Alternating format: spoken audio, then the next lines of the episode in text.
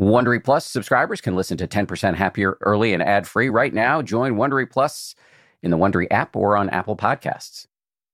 What's up, guys? Sorry for the poor audio quality uh, on my mic right now. I'm recording this from home because uh, I'm completely disorganized this week and didn't get my introduction done on time. Anyway, enough talking for me a lot of you has, have asked me over uh, the years to dive more deeply into mindfulness for children, meditation for children, and I um, have been very slow to do so. But uh, we have two of the uh, best people uh, to talk about it on the podcast this week. Susan Kaiser Greenland has been writing about this issue for years and. Um, has been teaching uh, meditation to children for many, many years, uh, and is really well regarded in this field, and uh, her co-author Annaka Harris uh, has uh, been doing the same uh, for uh, many years as well. Um, and they've written a book called Mindful Games, and it really goes right to this issue of, of how to teach uh, meditation to children. And um,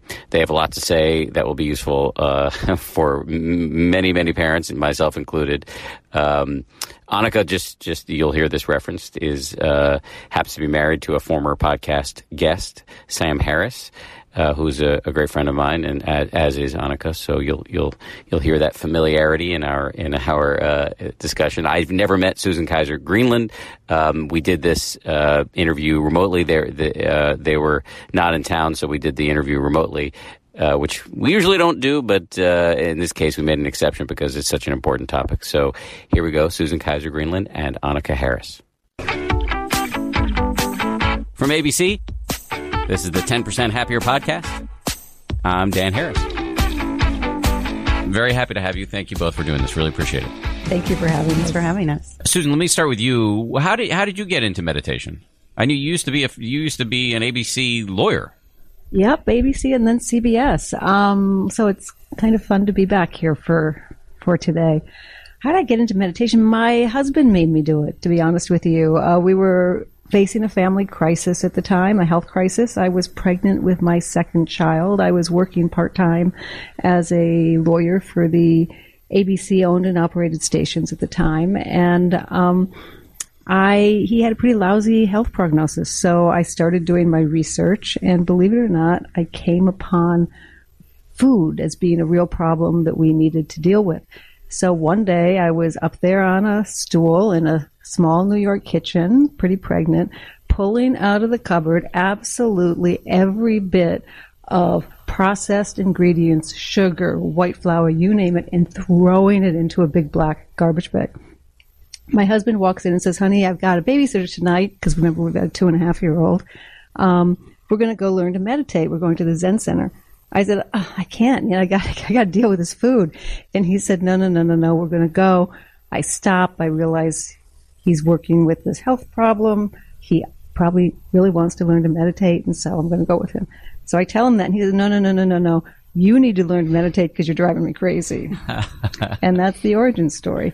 The rest of it is I get to the so Zen did Center. he learn how to do it? Yeah, yeah, yeah. Okay, he okay. he meditates pretty regularly now, although he went through a period of not regu- meditating, but he's doing it again. And, and by the way, is his health okay? Oh yeah, Okay, no, this okay. was, gosh, this was thirty, almost thirty years ago. So, but thank you for asking. Uh, so we get to the Zen Center, we sit down, we take a little class, we sit down, and I lasted about two minutes on the cushion before I went running out into the street. I just couldn't tolerate the anxiety, and my husband stayed there the rest of the time, and then came out, and that was the that was the beginning. How did you come back to it? I started uh, listening to tapes. We ended up moving out of the city. I took a leave of absence from my job, and we went out to Garrison and Cold Spring, New York. Ate a lot of rice and beans and organic food, and my husband got better. And I listened to tapes. I had two young kids by then because I'd had my son. I couldn't go to IMS, or even though it was pretty close by. So let me So just I- explain what that is. IMS is Insight Meditation Center in, in Massachusetts, where people go on retreat. But you couldn't go there, so you were So I listened to their tapes. I listened to Jack and Joseph and Sharon's tapes over and over again, and that's how I got started.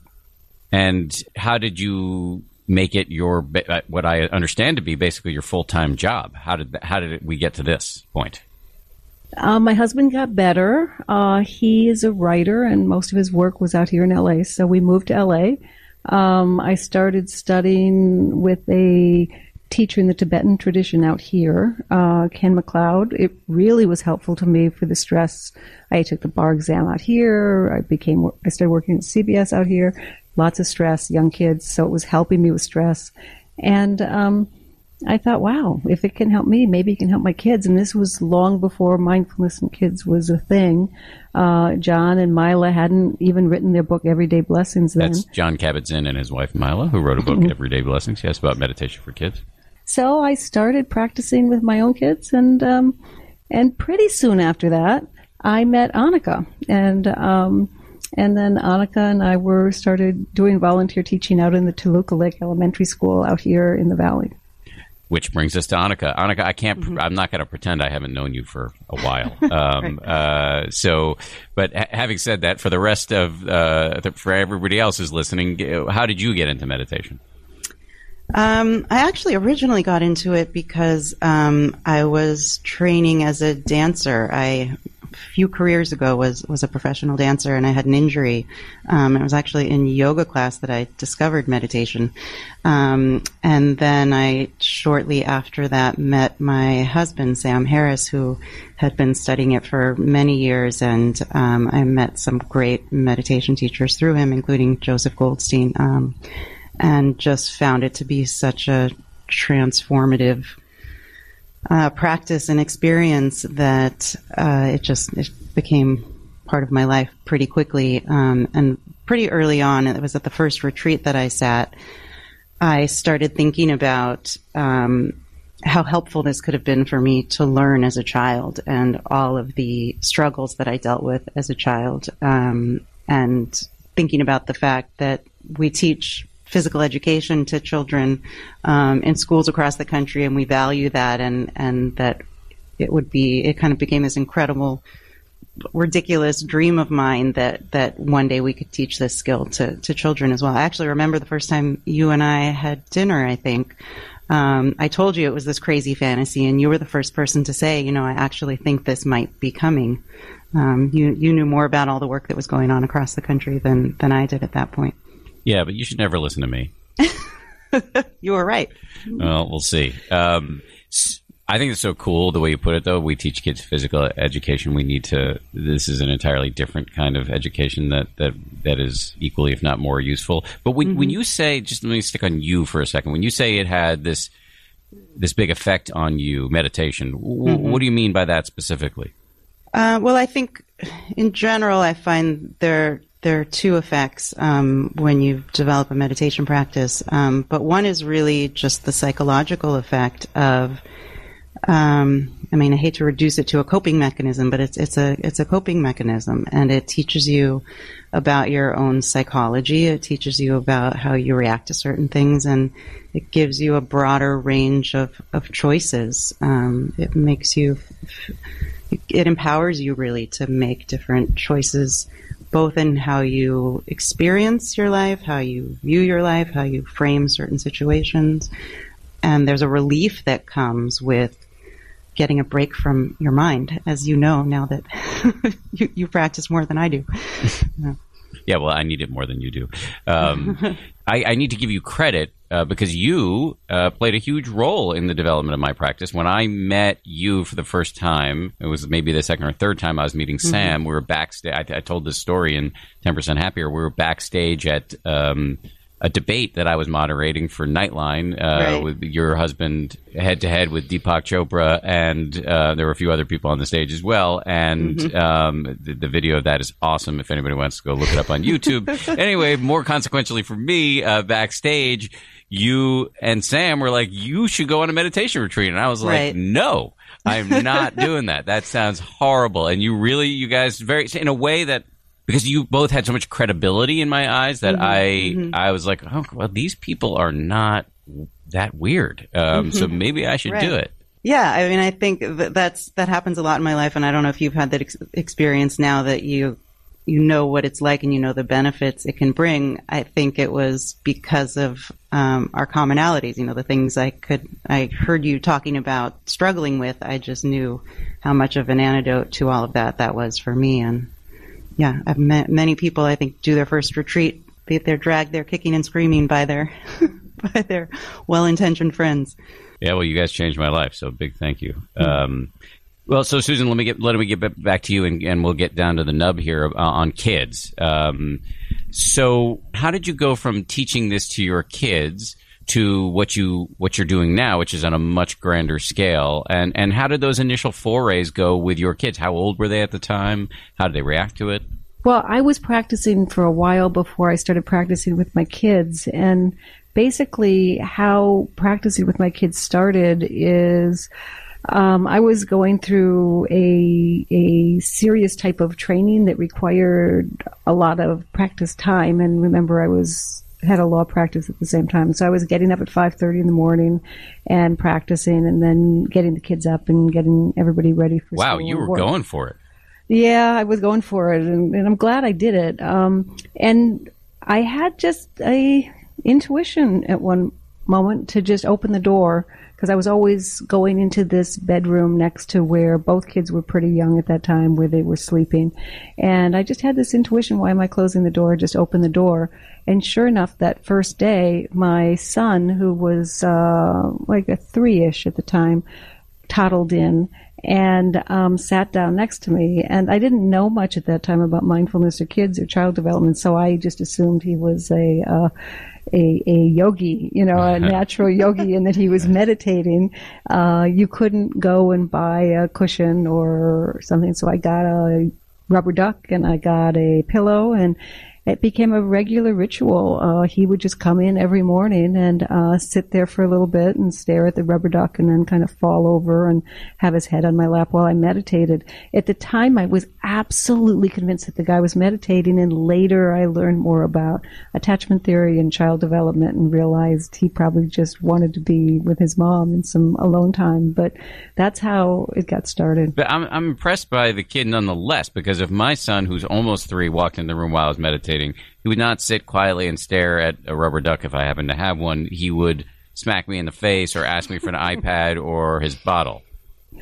Well, it was pretty early in the morning, so I don't know that he ever really woke up. It was almost like he just kind of came in half sleeping and he was still in a kind of sleepy state. But I got to tell you, he's 24 now and he's meditating every day. It's been a while since he he went a long time without meditating, but I think he does have a natural talent for it. But how do you do this? So your kids were so you're when you first started formally introducing it to them. How do you do it in a way that's not so annoying that they rebel against you and reject it permanently? Because, for example, when I was a kid, my parents used to take me camping, and I hated it. They were hippie, recovering hippies. I hated camping, and I still hate camping, and I will not do it unless I have to do it. Yeah, well, yeah, you're pointing to something. Uh, when my when the first book I wrote, The Mindful Child, came out, my son was in middle school or high school at the time, and one of the teachers asked him, "Hey, did you practice mindfulness as a kid?" And he said, "No, absolutely not." And then uh, she said, Well, did you stop at the door and take a couple deep breaths before leaving? And he said, Yeah. And did you do this and did you do that? And he came home and he said, Mom, I had no idea that that stuff was mindfulness. And I think we don't really need to use the word mindfulness and meditation. Modeling is a better way to go. And you know, the more I asked my kids uh, to do this, the more resistance I got. I was telling Annaka a story on the way over about when Seth and I took our kids to the Zen Center, and one of them said, uh, How long do I have to pretend that somebody stole my brain? And the other one said, I think I'm going to have to hawk on the holy plants. And my son looked up at me and said, I'm sorry, my husband looked up at me and said, Sorry, you know, we're out of here. And that was our our experience with a family retreat. So the lesson there is what? Just teach practices that you're not you're not don't try to get your kid folded into a pretzel on a cushion give them everyday tools that that that will allow them to um, do sort of free range mindfulness i think the lesson is to practice yourself learn the practice yourself embody it then start to try to understand the concepts uh, the universal themes that we're teaching, and then find ways that to just drop them into what you're already doing, as opposed to bring this in as an outside thing. Mm-hmm. I would also add we, we talked about this. Um, this conversation came up on the way here. Susan said also because I had asked Joseph Goldstein this question um, after we had our first daughter, with the same fears you just mentioned in mind. Um, that how you know how do I teach this to my children without it becoming a power struggle and um, you know, I think we all understand that that fear of the very thing we want to teach our child is the thing they're going to resist learning the most. Um, and his advice was so wonderful, and it's really helped. And it's basically, it's you know, it's um, so beautifully told in Susan's story of opening the door, which is um, Joseph explained to me that most of the parents he knows with practices who have children who also practice didn't actually try to teach them, they just modeled it for them. So he recommended things that I've done with my children, like um, practicing in front of them. We have a little area in our house where there's a mat and the, the kids play there, and I actually added a couple of cushions there, and I almost never do it, but occasionally I'll just decide to practice for two minutes in front of them, and it's it's a practice for me. It's a pretty interesting challenge to sit and meditate in the midst of family life and kids um, right, and not knowing whether they're putting fighting. their fingers in the socket. um, but then they see you and they understand. It, it, brings up interesting questions. They've asked a lot. What are you doing? Why are you closing your eyes? Um, and the older they get, the more interesting those those conversations are. And without telling them they have to do anything, they just see that this is something mom is doing and that it's important to me and that I find it useful. And um, they see it, and then they, there are also just these inevitable conversations that come up because um, it's there. And that's not to say that many of those times they're just yelling at me to stop meditating. but it's the whole range. You know, sometimes, as Susan said, they'll come sit down with me, um, and I don't know what they're doing, but they're they're interested because they see me doing it, and I think um, that's right. And I I can't stress enough the point Susan made, which is I think the most important thing we can do um, for our children is have a practice ourselves. So, so I, that's actually what I tell parents um, all the time because people ask me at the at, when I go out and give speeches. Um, but I have a comment and a question. The comment is completely random and useless, but this on this issue of um, kids and rebellion and rejecting everything their parents like. It just reminds me of how my kid was born. I just, I, I, for years, I gave him this, edu, you know, musical education. I played him all this, like the Beatles and the hmm. Stones and Creedence, and his favorite song is uh, "I Got to Move It" by Madagascar Three. so yeah, um, I mm-hmm. figure that's a that is an, uh, a harbinger of things to come. so, but, but, my question is: Are you guys saying that that you shouldn't teach kids formal meditation? That all we have to do as parents is just model it ourselves, and we're good to go? Uh, Susan's pointing at me. I would say the short answer is no. She might have a different answer, actually. Um, I think my intuition is that it might not be the best role for parents to have, but I think, um, I mean, I think. Oh, so it can be taught obviously, in schools, I think we should. Not, yes, no, I think we should. We should be yeah. teaching children, and I think, I think it's more that we have to be careful about what we do with our children, and we don't. It's definitely something you don't want to force. You don't want to tell them they have to do it if they don't want to do it. I think it's about developing their interests so that so that I mean, I think the the ultimate goal is yes, so that you can teach them, so that they become interested enough that you can. And so, so maybe the recipe is practice at home in a way that you're open with them about it, but not preachy, and then make sure they get into situations in school at the right age where somebody else who's not as annoying as you is teaching it to them. yes, although the other thing is Susan has developed this brilliant curriculum, um, and one of the wonderful things about it is a lot of it is not just um, you know traditional seated meditation practice. She has all these wonderful games which most kids enjoy doing, and parents can incorporate all of these things into their daily lives. You're such a really you're such a good salesperson. Okay, okay. well, so let's talk about that, Susan. So you've got a new you you both have a new book, and then a kind of a set a companion uh, piece, uh, both of them under the title of Mindful Games. So can you t- just walk, walk me through uh, what yeah, those are? Yeah, can I go back and just fill in a little bit about yeah, the last question? It's a first? podcast. There's no rules. You can do whatever you want. okay. So I think there's something in between parents teaching kids and parents not teaching kids, and I think that's parents really taking the time to learn and practice and develop a feel for it themselves. And once they have a feel for it, once they have a visceral, experiential se- sense of what practice is and what the benefits are and how it's actually helped them, then they're going to intuitively be able to be better present with their kids and be responsive to the signals that they're getting from their kids. Mm-hmm. So if a child is open and receptive and wants a little bit of instruction, that's fantastic, especially if it's coming from a place where you have personal experience with that. Mm-hmm. If a child is starting to roll their eyes and push away, then to just be able to let it go without holding on to it or having any hope for expectation, that's something we learn from the practice. It helps us with our practice to do that over and over again with our kids. And we're modeling for our kids a different way of being. So if you think of the meditation as a way of creating a different way of being in the world, a way of training to be and to respond to situations differently than people who haven't had this experience, then we will trust our intuition more and be able to kind of go with the flow with our kids. And then all day long is a learning experience. When we're giving them direct instruction, if that happens, fantastic. If we're not, we're teaching them by modeling. So that's that's what I would say about the parents teaching kids because it's uh, it's great when kids are getting this kind of input and this kind of um, modeling from all different elements of their system, the kids and the schools and the community. But so so uh, uh, just to be super practical about it, I get that if you're a parent, you don't want to be overly pushy. But if you're a parent, you really do care that your kid learns these skills how do you make that happen without being too pushy? How do you get them in a situation where they're learning it perhaps from others uh, in a way that, that it's likely to stick? And what is the right age to even start? Well, school, you can start from the very, very beginning. Um, you can start when you are have a newborn and when you're walking and when you're carrying him or her.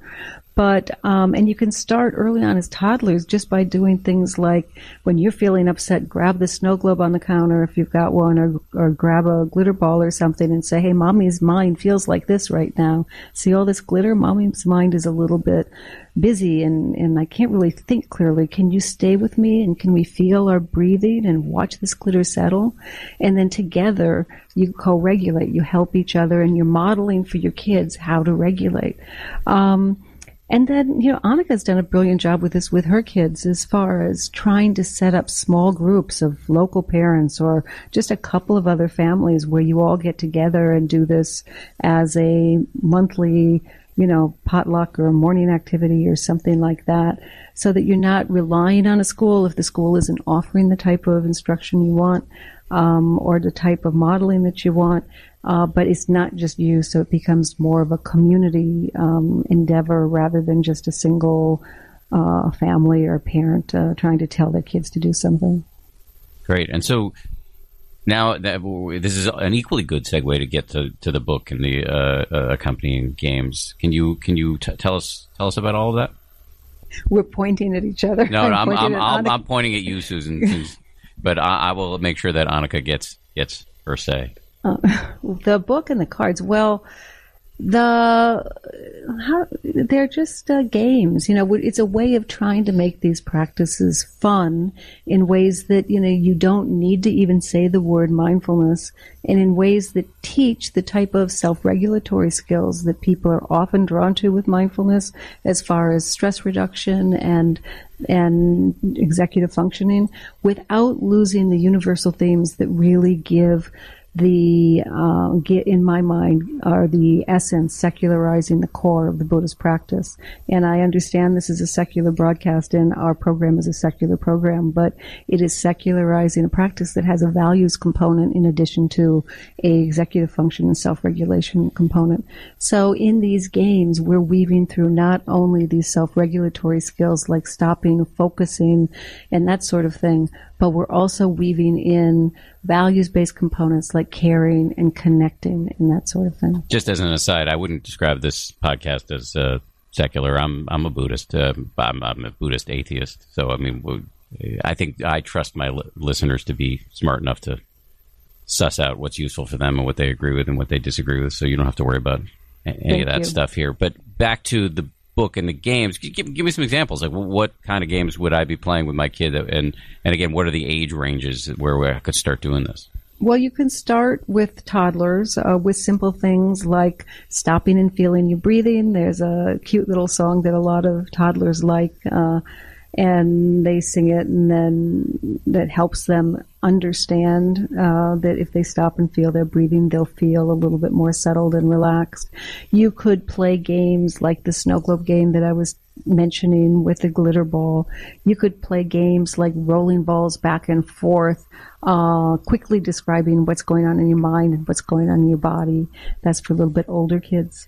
Um, counting breaths, some really classical meditation practices that are uh, boiled down into simple, developmentally appropriate, and, and hopefully fun uh, activities. This show is brought to you by BetterHelp. I got to tell you, I feel so much better when I talk about my anxiety instead of keeping it bottled up. There's an expression that I first heard from the great researcher and also Zen practitioner Robert Waldinger never worry alone. Our temptation many times is to keep it bottled up, but the data really show that the people who do the best in life, who live the longest and are the happiest, have strong relationships with people with whom they can talk about whatever's going on in their lives. And for me, therapy is part of that. If you're thinking of starting therapy, you might give BetterHelp a try. It's entirely online, designed to be convenient, flexible, and suited to your schedule. Get it off your chest with BetterHelp. Visit betterhelp.com slash happier today to get 10% off your first month. That's betterhelp, H-E-L-P dot com slash happier.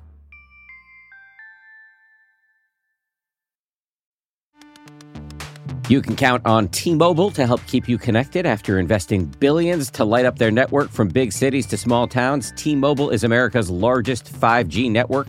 Plus, when you switch to T Mobile, families and small businesses can save up to 20% versus Verizon and AT&T. Visit your neighborhood store or tmobile.com to switch. Plan savings with T-Mobile Third line free on essentials via monthly bill credits versus comparable available plans. Plan features may vary. Credits stop if you cancel or change plans.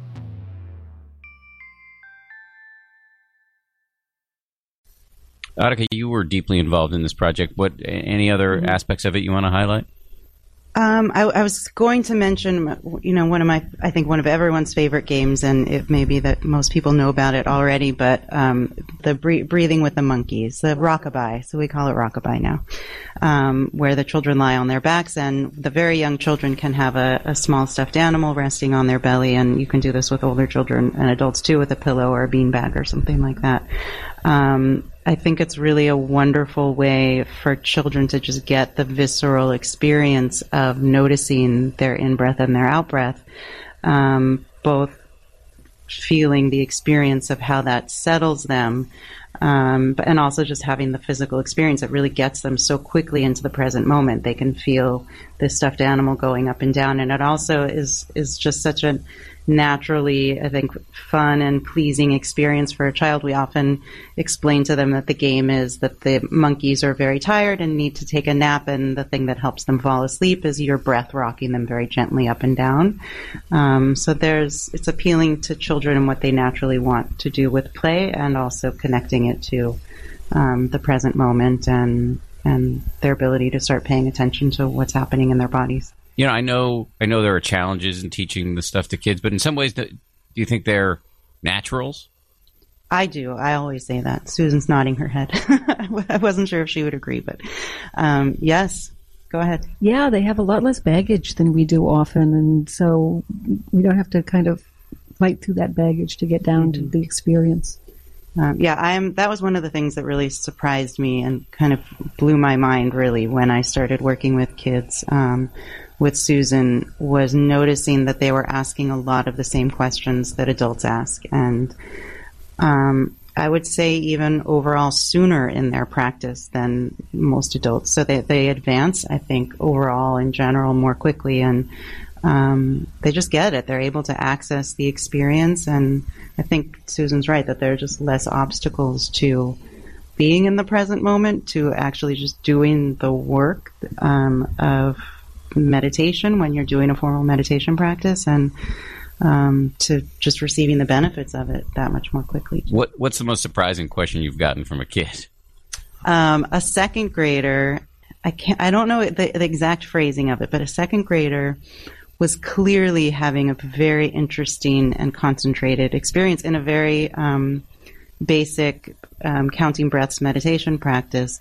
And they were actually, this class had gotten pretty advanced and they were doing about 10 minutes or more, um, where I would guide them and talk them through, but they were sitting in a 10 minute meditation. And at the end, we were discussing what we experienced, and she said, um, she was she was very interested in what the present moment is, and she kept saying, "The present moment's always here, but it's always disappearing." Mm-hmm. And she wanted to just understand that better. And she, she was asking questions like, how long is a moment? And what is, she really said, what is the present moment? Like the closer she got to it, the more she, she understood how hard it was actually to get our minds around what our, what our experience is. And she was really getting at something deep, like what consciousness is.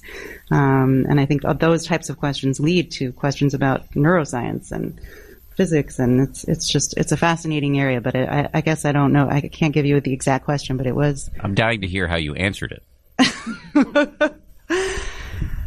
That's a good question. I don't remember that as well as I remember her asking.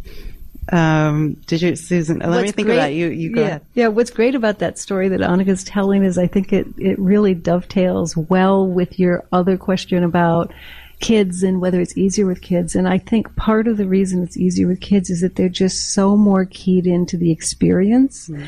and they have so much less of a idea of where meditation is supposed to take them, what meditation is supposed to be like, or the need to kind of ruminate around it over and over again. So the type of responses we get from kids are really far more direct reporting back of actual experiences that are often mm-hmm. truly meditative experiences experiences, mm-hmm. the types of things that it sometimes takes adults a long time mm-hmm. to kind of settle down below the rumination to actually experience themselves. Um, I do remember now generally how I responded, and I think it was how I respond to most of their comments, which is just more of an encouraging response that how fascinating it was. And basically yes this is what happens when you pay closer and closer attention and how interesting. And also just saying simply i don't know. I i have these questions too. And where i think it also those types of things really are great moments for helping connect um, human beings with each other, with each other, children with each other, because they realize we all, when we get down to it, we're all having this experience, and we don't know exactly what it is, and we have all these questions, and it's interesting to think about and contemplate, and um, so I, I, think I probably just did my usual um, encouraging talk of yes, that's it. And this is what's so wonderful about um, the practice of mindfulness meditation. And I love hearing about this. Um, and I wonder if other people have felt this way. And I think we probably did. We often will check in with other students in the classroom to see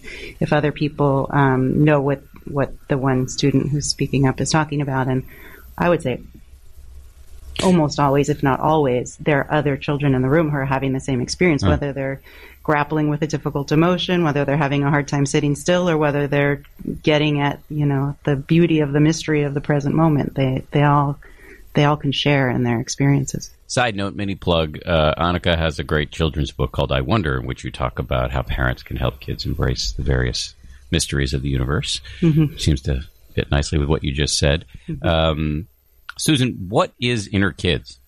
Oh, wow. Inner Kids was a foundation that um, my husband and I created in the early 2000s that we closed down after about 10 years. Uh, at the time, I had a law practice and I was going into schools volunteering, and Annaka came in and volunteered too, along with some other people who were some really strong meditation teachers like Jean Lushtak, Daniel Davis. And uh, there were costs associated that we all worked on a volunteer basis, but there were costs associated with that, like cushions and uh, and mats and uh, insurance and that sort of thing. So we had a small foundation that raised money every year to cover the costs, so that nobody was actually out of pocket, but everybody was volunteering. And then around uh, after about ten years, the need for that foundation eased. And so the name Inner Kids we kept because we liked it, and uh, it's become the name for the model that we use uh, for this program, which really is teaching whole families about mindfulness and meditation as a, as a full picture with attention, balance, and compassion. And uh, so, what are the what are the current activities in which you're involved? Right now, I I do I do teachers trainings. You know, I've written a few books and.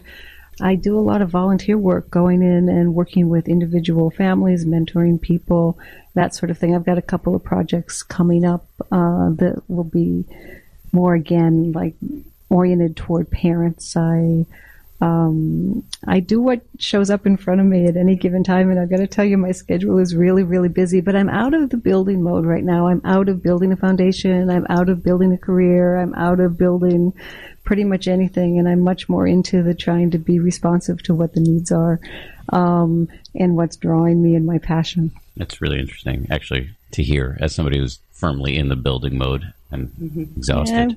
I'm a little older than you. I'm not that. I mean, I'm 60, and so I'm in a position now where, and believe me, I I pushed and I built for a long time. But I think it does happen with practice for those who really want a little encouragement on that front. You know, the practice does take you to a place where um, you do start to see things a little bit differently and look at things a little differently, mm-hmm. and priorities begin to shift. It doesn't mean I'm any less busy, and I could show you my email box and I could show you my call list and tell you the projects that I've got lined up, but but the the weight of them in my mind and in my priorities changes, and um, it's just it's just a relief. I got to tell you. No, I can. I, my my uncle, when he turned sixty, somebody asked him how he felt, and he said, "Off the hook." That's great. That's yeah. great. Yeah. So let me ask a few more kids uh, questions about ki- the, the, the, teaching of kids medita- teaching meditation to kids in schools because this has at times been a controversial idea. Uh, people are worried about it being sort of sneakily sectarian uh, in some way. Uh, what what are your views on this? Well, I'm I'm glad people um, are taking it seriously, and I'm glad people haven't completely drunk the Kool Aid because I think that this is extremely important. I think it is one of the most important things out there um, right now facing this country. Just how we how we work with education with the limited time and other resources, including money in the schools, and you know having having been doing this you know largely on a volunteer basis and and working way harder than made sense. I mean, I believe one of the reasons the movement has galloped forward so quickly beyond any of our expectations is because there's a whole world of people out there working for less money and spending more time on something out of passion that it's the movement has gone very very far but we have to be careful we're at a point that we have to be very very careful as far as making sure that the people who are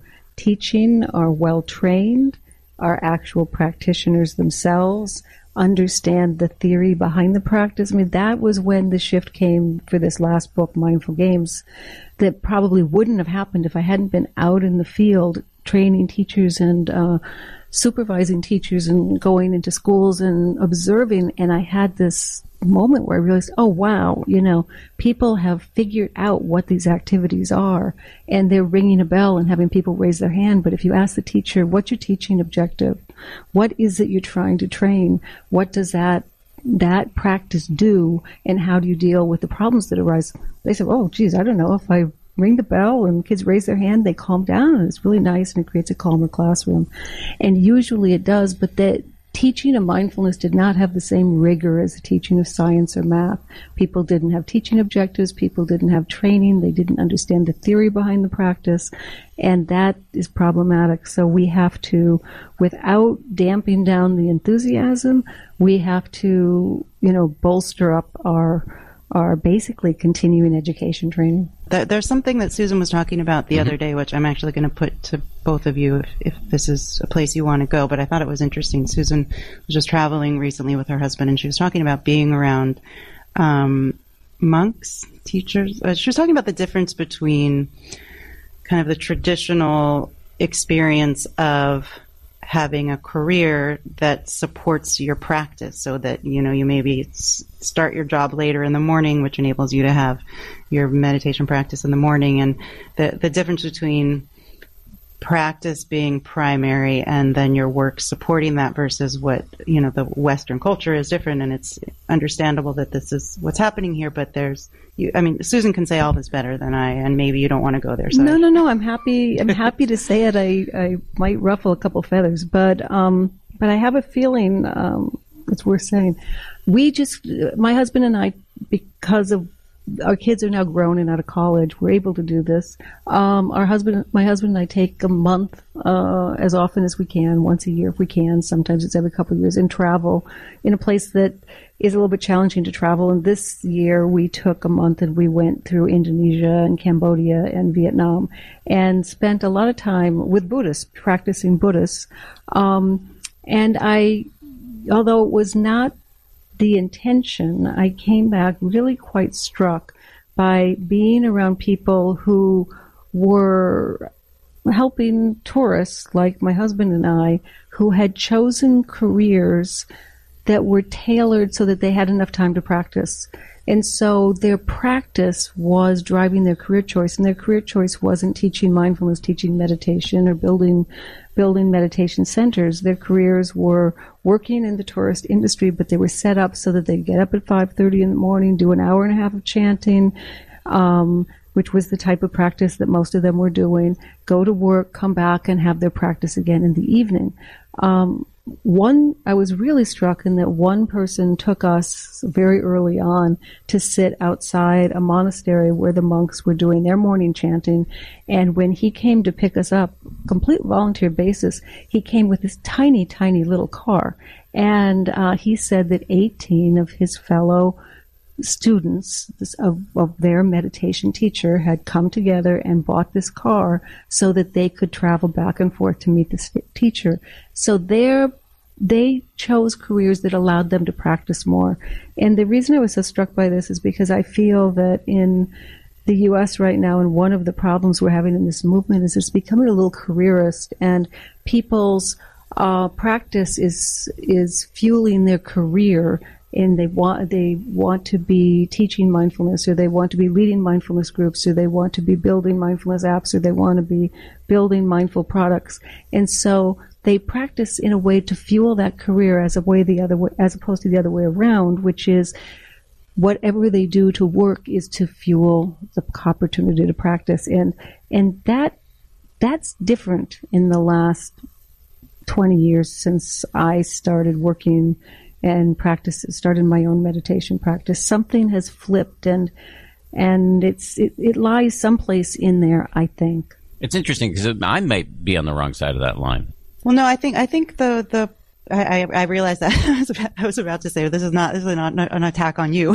I don't take it that way. I, th- I, think it's a really interesting. well, I think it's just explore. something we need to pay attention to and yeah. grapple with because I think it's inevitable. And you know, Susan and I are both we, we have to think about this also. And when you're writing books, and you know, it's there that that just is the culture we're in, and that is um, it, it, it's a natural um, manifestation of it here. But I think it is something we have to really keep an eye on. Yeah, and I got to say, I, I don't know you, Dan, but I have listened to a bunch of your podcasts and read your books, and I I doubt that you're on the wrong side of that line.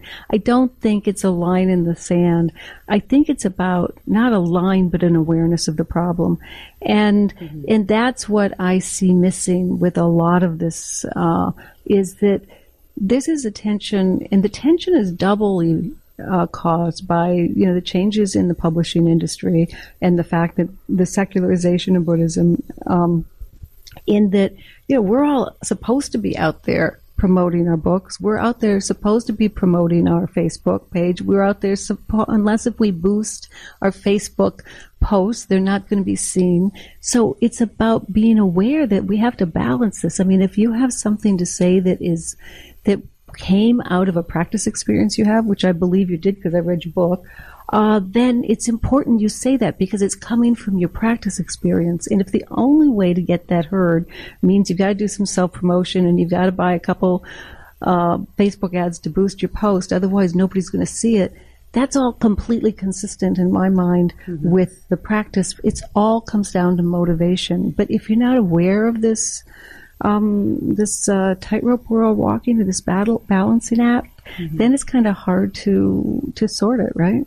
You know, I've I've actually discussed this with the aforementioned Joseph Goldstein, who, uh, and as a result of Annaka and Sam, um, is now my teacher. Um, and you know, we talk about uh, motivation specifically as running along a continuum. You know, I I think about for me, you know, my the motivation behind my you know meditation evangelical side hustle um, is you know runs the gamut from uh, really crass stuff around. Oh well, wow! I wrote a book and people bought it, and maybe I can do more, and that's you know I get attention, and it's it can it can be somewhat remunerative, and it's exciting, and there's lots of ego, you know, and dopamine in there. Um, to um, the sort of more altruistic end, which is that I it's made a big difference in my life, and I think it's the next big public health revolution. I think I can do a little bit to catalyze it, and I love talking to people about meditation and seeing the lights go on and knowing that actually this is they can relate to their mind differently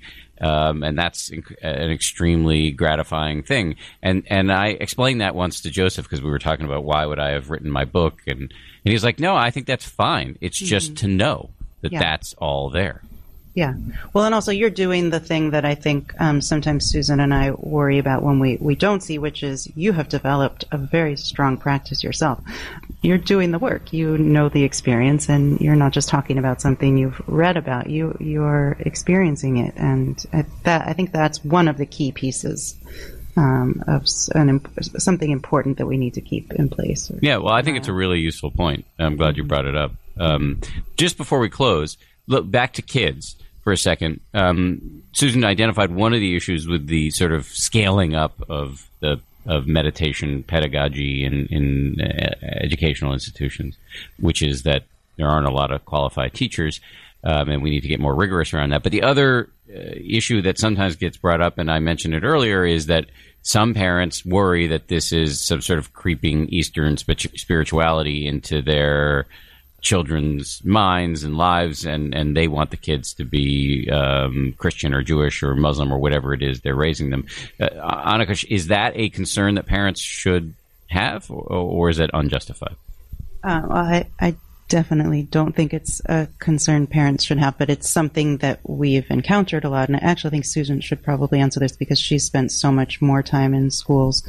Um, but no, we, we actually didn't use the word meditation in the very beginning because of this this concern. Um, why don't I, I feel like you would do a better job of explaining why we don't think it is a concern. Yeah, I, I think I think it doesn't need to be a concern.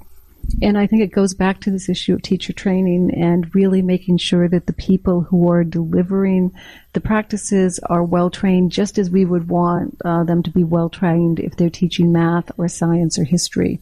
And I think that the problems we run into are the same problems that you have if a teacher is not well trained in mindfulness and meditation that you have if somebody's not trained well in PE or math or science or history.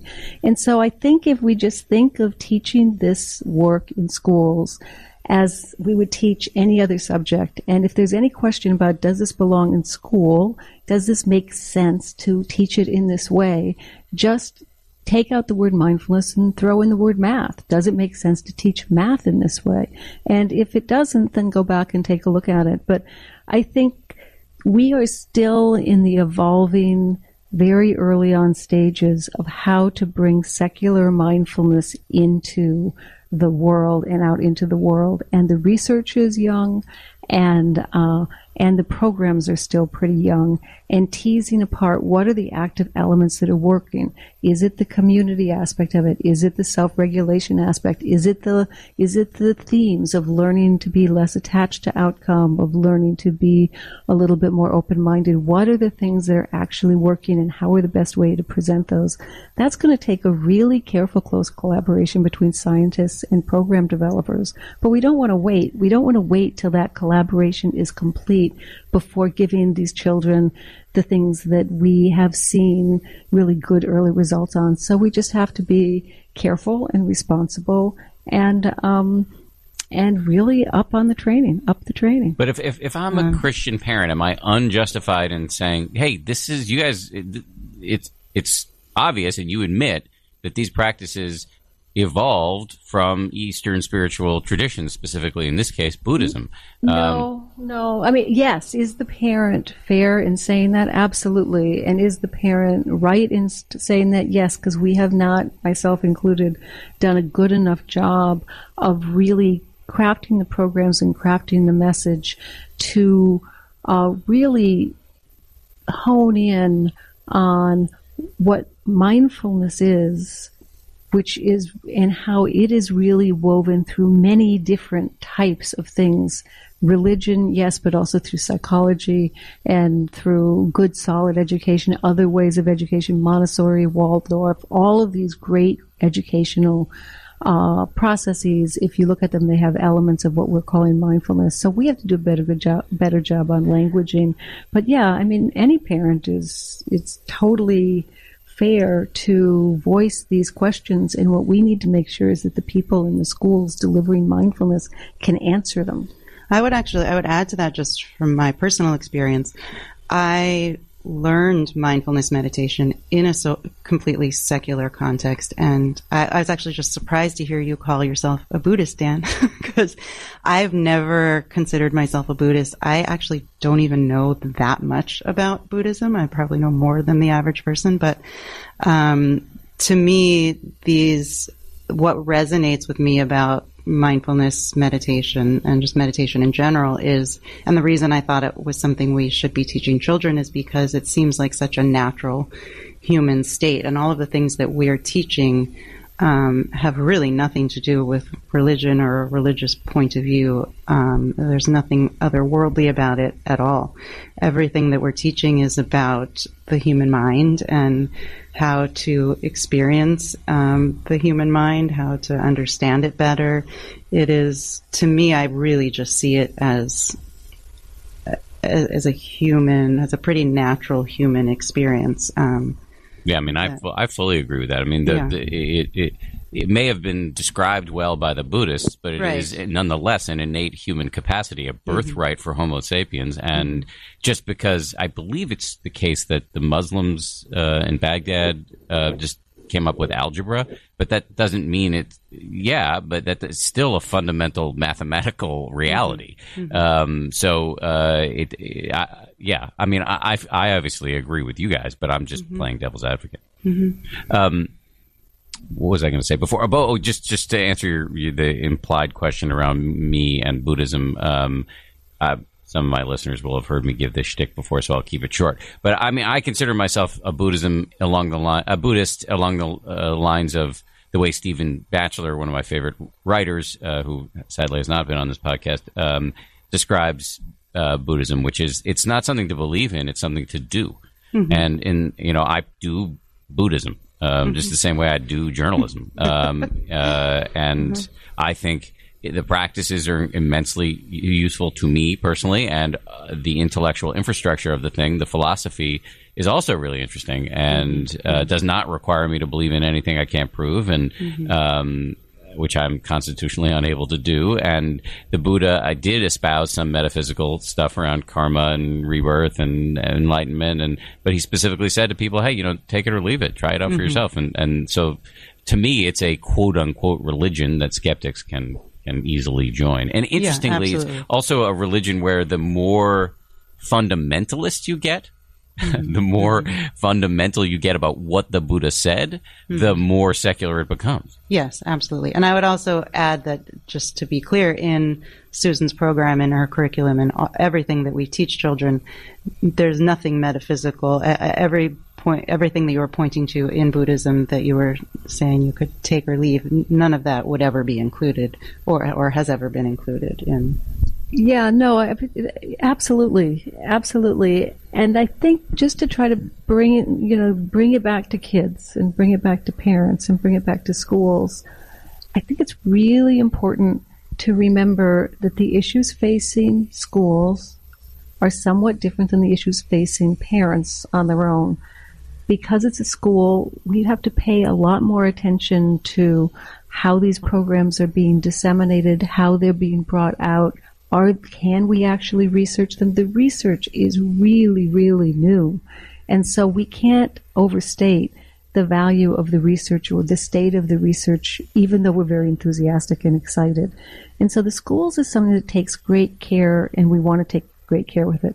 With parents, parents can go with their feel and what is really pulling them in and what's drawing them and experiment with it and keep it fun because one thing that I want to make sure we end with is that this isn't all just sitting on a cushion looking at your looking at your navel. I mean, one of my favorite stories about working with kids are many of them have to do with the community and the different activities that are active and playful and singing and letting ladybugs go outside and then what happens when that ladybug goes or those grasshoppers go and and a little um, a little lizard comes out and eats one and then how do you deal with that in the moment? And those are the, making flags and singing songs and uh, those are the kinds of things that we do in addition to the quiet sedentary practices that make this fun for everybody and have a lot of space and have a lot of enjoyment.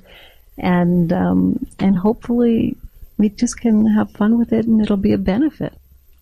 It's a nice closing note.